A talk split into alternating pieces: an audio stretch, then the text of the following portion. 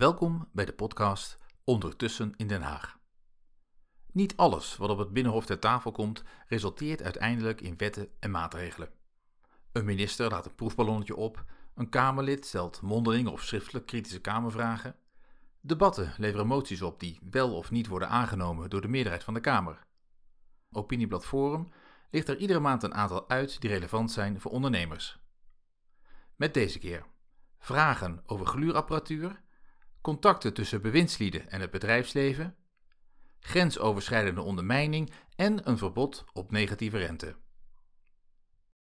GroenLinks-Kamerlid Senna Matoeg en collega's van D66, SP en DENK willen van minister Koolmees weten hoe het zit met de gluurapparatuur die werkgevers zouden installeren nu er zoveel wordt thuisgewerkt. De minister meldt dat de autoriteit persoonsgegevens daarover in 2020 14 klachten heeft ontvangen, waarvan er nog maar drie zijn afgehandeld. Hij wijst erop dat werkgevers in sommige gevallen hun werknemers digitaal mogen controleren. Maar dan moet de privacy gewaarborgd zijn, moet de werkgever de werknemer vooraf informeren en heeft de ondernemingsraad instemmingsrecht. Koolmees geeft in zijn antwoord niet aan in welke gevallen dat dan mag. Het maakt overigens niet uit of het om werk op kantoor of thuis gaat. Werknemers die daar moeite mee hebben, dienen eerst in gesprek te gaan met hun werkgever. Ook kunnen zij terecht bij de OR of de vertrouwenspersoon van het bedrijf. In het uiterste geval, als beide partijen er niet uitkomen, kunnen zij naar de kantonrechter stappen. Orde! Orde! SP-Kamerlid Renske Leijten vraagt premier Rutte op basis van een onderzoek naar de contacten tussen bewindslieden en het bedrijfsleven.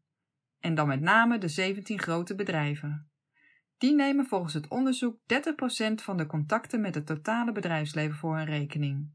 Terwijl zij ook een belangenbehartiger hebben in VNO-NCW, al dus Leiden. Namens de premier antwoordt minister Ollongren van Binnenlandse Zaken dat het kabinet hecht aan persoonlijk, open en vertrouwelijk contact met allerlei partijen om beleidsopties te verkennen en de kwaliteit van wet en regelgeving te verbeteren. Het gaat daar niet om het aantal afspraken als zodanig, maar om een eerlijk en gelijk speelveld voor alle betrokken partijen, waaronder vakbonden, NGO's, burgers, jongeren en adviesorganen. Volgens Ollongren is het verder aan de departementen zelf hoe ver zij gaan in het openbaren van alle contacten. Leiden zou in het kader van de transparantie ook een overzicht willen krijgen van de telefonische contacten.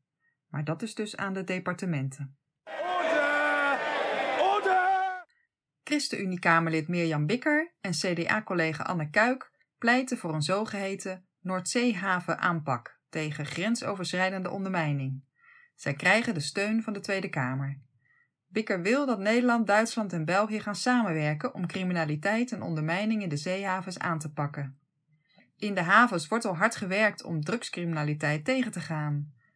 Maar als de ene haven forse maatregelen neemt, dan vinden criminelen wel weer een andere route om hun praktijken voor te zetten, aldus Bikker.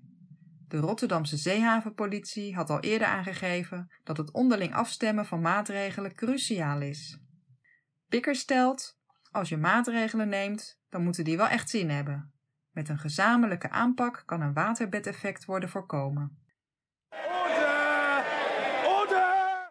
Ja, 21-Kamerlid Dirk-Jan Epping wil weten hoe minister Hoekstra van Financiën staat tegenover een verbod voor banken om een negatieve rente in te stellen voor spaarrekeningen. Aanleiding zijn berichten dat banken zo'n negatieve rente niet uitsluiten. Hoekstra ziet dat voorlopig nog niet gebeuren. Banken rekenen nu een negatieve rente voor bedragen boven de 100.000 of 150.000 euro. Hij is niet bang voor een bankrun, dat spaarders massaal hun spaargeld opnemen om een negatieve rente te ontlopen. De spaarbedragen zijn juist toegenomen terwijl de rente daalde.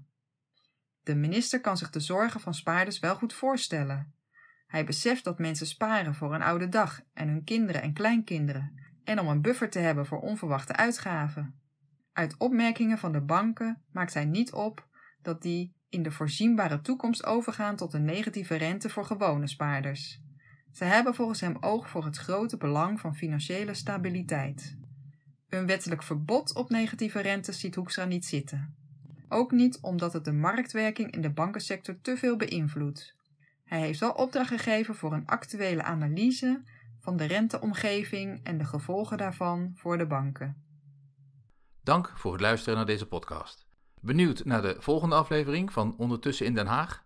Volg ons dan via ons podcastkanaal Ondernemen voor Nederland.